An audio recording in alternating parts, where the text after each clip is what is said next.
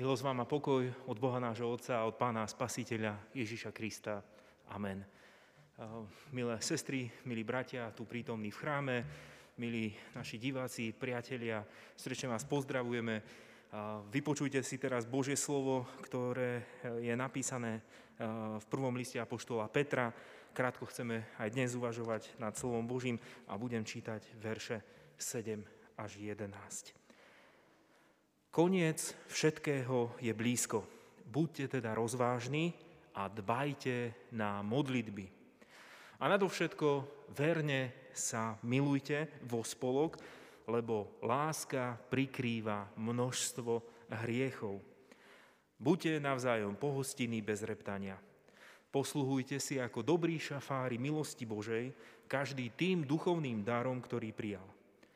Keď niekto hovorí, nech hovorí ako reč Božiu. Keď niekto posluhuje, nech to robí ako z moci od Boha, aby sa vo všetkom oslavoval Boh pre Ježiša Krista. On má slávu a moc na veky vekov. Amen. Milé kresťanské zhromaždenie, milí priatelia, bratia a sestry v Pánovi Ježišovi Kristovi, nedávno ma jeden človek konfrontoval s tematikou konca vekov.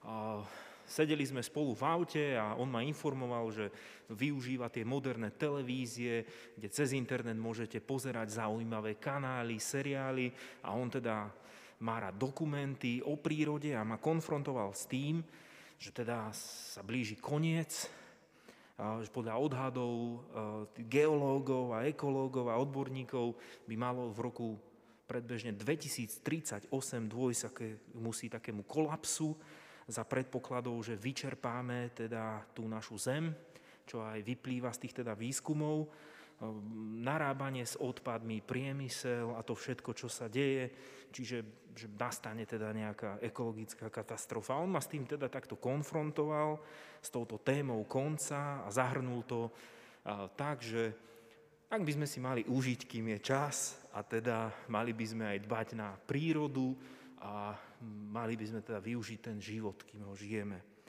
Áno, carpe diem, uži si dňa, aj takýmto heslom sa dá akože očakávať tie posledné veci, koniec toho stvoreného, ale ja osobne som sa to snažil tak zhrnúť ako veriaci človek, že ten, ten zánik ľudstva, alebo aj zánik toho stvoreného, čo nám Pán Boh dal, a nakoniec aj ten osobný náš koniec, ten môže nastať kedykoľvek. A jednoducho dôležité je, ako to má človek spracované, v koho verí, komu dôveruje a ako vníma tieto posledné veci v živote. Môže ten koniec nastať podľa možno tých predbežných odhadov ekológov, podľa tých prognóz, poznáme to už, že už vo svete miliónkrát bolo predpovedané koniec. Pamätám si ešte ako taký puberťák, okolo roku dvetisíc, čo malo nastať, ale myslím si, že aj táto pandémia, ktorá prebieha, nás niekam posunula, alebo možno nás niekam posunula. Možno sa chcem opýtať aj vás, ako to vy prežívate a či sa niečo zmenilo v tejto tematike.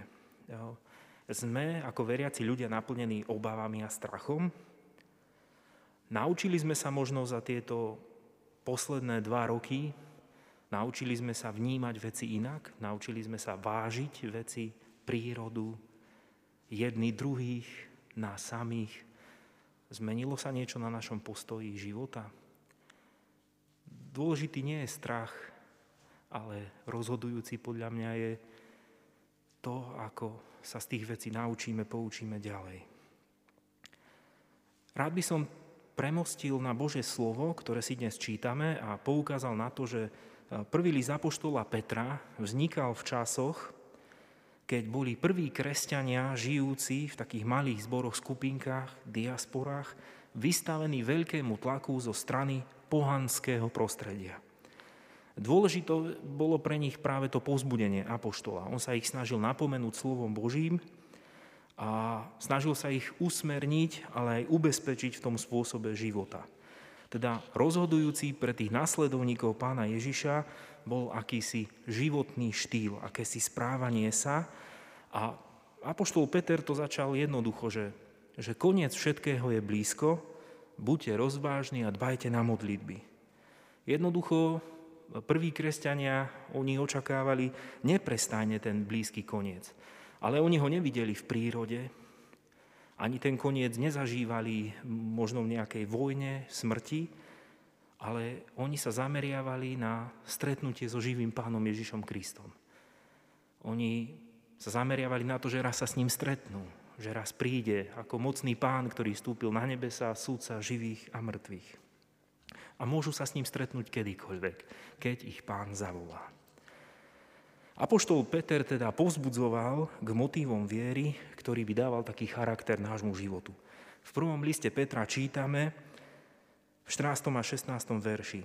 Ako poslušné deti, nepripodobňujte sa predošlým žiadostiam z čiasov nevedomosti, ale ako svätý je ten, ktorý vás povolal, aj vy buďte svätí v celom vašom počínaní. Veď je napísané, buďte svätí a ja som svätý. Čiže to bolo také volanie k svetosti, povolanie ľudí k svetosti a mal to byť taký životný štýl nasledovanie Pána Ježiša Krista. A ten mal byť kľúčový, lebo práve viera v Pána Ježiša Krista, život v jeho milosti a v jeho láske, dávala vykúpenie z tohto sveta.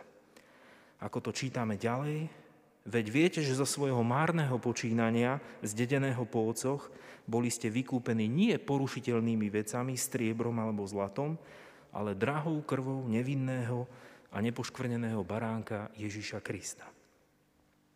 Teda tá povaha konania kresťana mala byť nielen rozhodujúcim nástrojom zvesti a misie o oslobodení človeka vo viere, ale malo to byť aj takým osobným nastavením každého človeka. Preto slovo počínanie zdedeného po otcoch nachádzame v gréckom texte slovo anastrefo. A podľa kontextu ho prekladáme rôznymi slovami, napríklad, že chodiť, žiť, počínať si, správať sa alebo obcovať. A v latinskom texte je za slovo konverzia. Čiže apoštol pre obeť a dielo Pána Ježiša Krista povzbudzuje veriacich správať sa v rôznych situáciách, a aj keby prišlo prenasledovanie, utrpenie, alebo on ich povzbudzuje k tomu, aby prežili vo viere tú konverziu a aby vedeli, ako sa majú rôznych vzťahov správať, aký majú mať životný štýl, skrze to, že vedia, kto je ich Pánom. Apoštol Peter dáva k tomu aj konkrétne návody. Zdôrazňuje modlitbu. Koniec všetkého je blízko, buďte teda rozvážni a dbajte na modlitby. Vieme, že Pán Ježiš už v Jeruzaleme dbal na to, aby práve chrám bol centrom modlitebného života kresťana. Chrám ako priestor pre modlitbu sa stáva domom nebeského Otca. Apoštol Peter povzbudzuje prvé spoločenstva, aby počas tých obmedzení zo strany pohanov, aby predsa len dbali na modlitebný život. Tam, kde sa dvaja alebo traja stretnú v mojom mene, tam, kde je Kristus prítomný, tam sa prelamuje tá moc Kristova skrze evanjelium do života ľudí. Tam v modlitbe prichádza tá konverzia, tam prichádza tá svetosť, keď je v modlitbe oslávený Kristus, Pán, a tak sa koná tá služba zmeny, konverzie, kde človek získava ten nový štýl a môže chodiť v novote života. Ďalej Peter hovorí, že veriaci si majú posluhovať bez reptania. Bolo to povzbudenie nielen spoločne stolovať a podať krajec chleba aj tomu najväčšiemu nepriateľovi, ale bolo to pozvanie k takému spôsobu života. Buďte k sebe pohostinní a navzájom si slúžte takou Kristovou mocou. Vstúpením Pána Ježiša Krista na nebesá bol oslávený nielen Mesiáš, ale bol oslávený aj ukrižovaný Boží syn. Pravý človek v tele, ktorý vstúpil do neba, ktorý kráčal cestou lásky, ktorý vzdoroval hriechu a kráčal po ceste pravej pobožnosti. Tento oslávený Kristus vstúpením na nebesá pozýva k takému životnému štýlu, v ktorom Boh sám posilňuje človeka skrze vieru. Je to práve taká moc lásky Božej, ktorá má motivovať kresťanov. Nadovšetko verne sa milujte vo spolok, lebo láska prikrýva množstvo hriechov. Byť verný v láske, to nie je určite napomenutie len pre manželov. Vydržte vo svojom sľube do konca života. Verne sa milujte. Ale to slovo verne sa milujte je skôr výzva dôverovať láske v našom spoločenstve. spoľahnúť sa na to, že láska vyrieši viac ako vojna. Veríte tomu, že Božia láska vyrieši viac v našej spoločnosti? Veríte, že Božia láska vyrieši viac a dokáže viac v našom spoločenstve, v našich zboroch? Aj sila vie vyriešiť konflikty.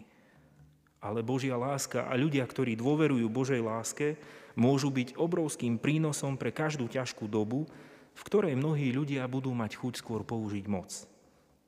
A preto apoštol Peter hovorí, verne sa milujte vo spolok.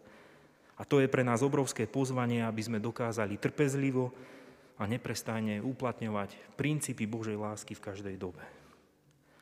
Nemáme zabúdať ani na to, že tá láska nie je z nás, že to nie je naša kvalita, ktorú získavame ako vlastnosť alebo benefit, ale to je dar Boží na základe viery v Pána Boha a tak je nám Božou láskou umožnený nový život v pokoji. Nadovšetko verne sa milujte vo spolok, lebo láska prikrýva množstvo hriechov. Keď Pán Ježiš zvestoval Božie kráľovstvo, tak hovoril nielen o tom, že nás Pán Boh prijíma na základe lásky do Božieho kráľovstva, ale on hovoril o tom, čo je aj hriech v našom živote. A preto zvesť Pána Ježiša obsahuje dve veci, čo je Božia láska, ale čo je aj hriech v našom živote. A tieto dve veci sú neoddeliteľné od seba. A preto sa nedá žiť životom lásky Božej bez toho, že by sme, že by nič v našom živote nebolo hriechom.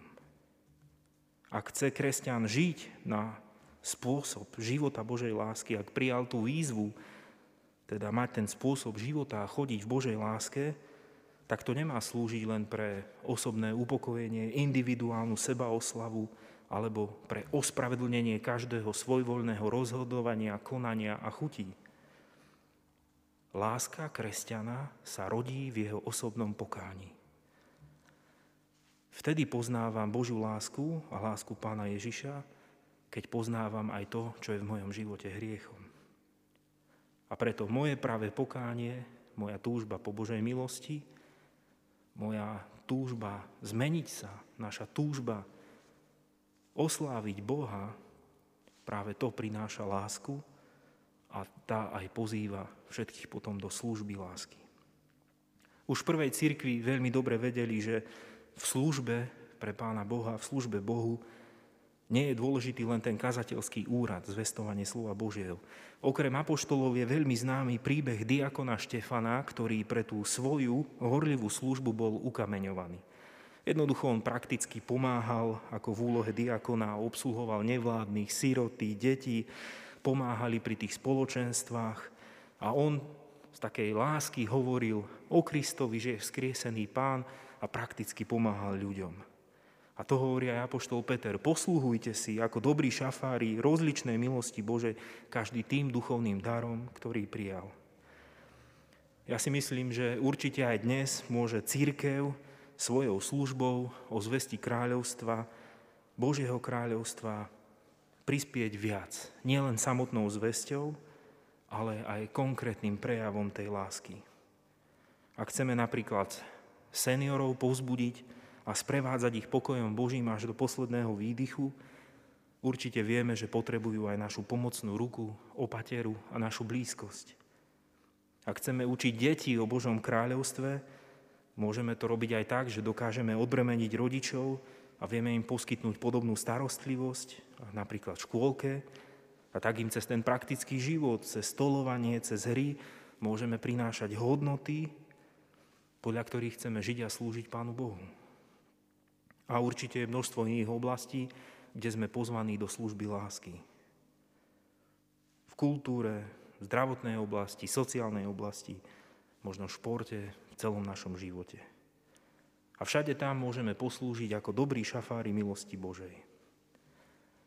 Sme na to všetci pripravení, sme k tomu ochotní a sme k tomu všetci aj otvorení. Sme pripravení prijať takéto pozvanie do služby. Amen.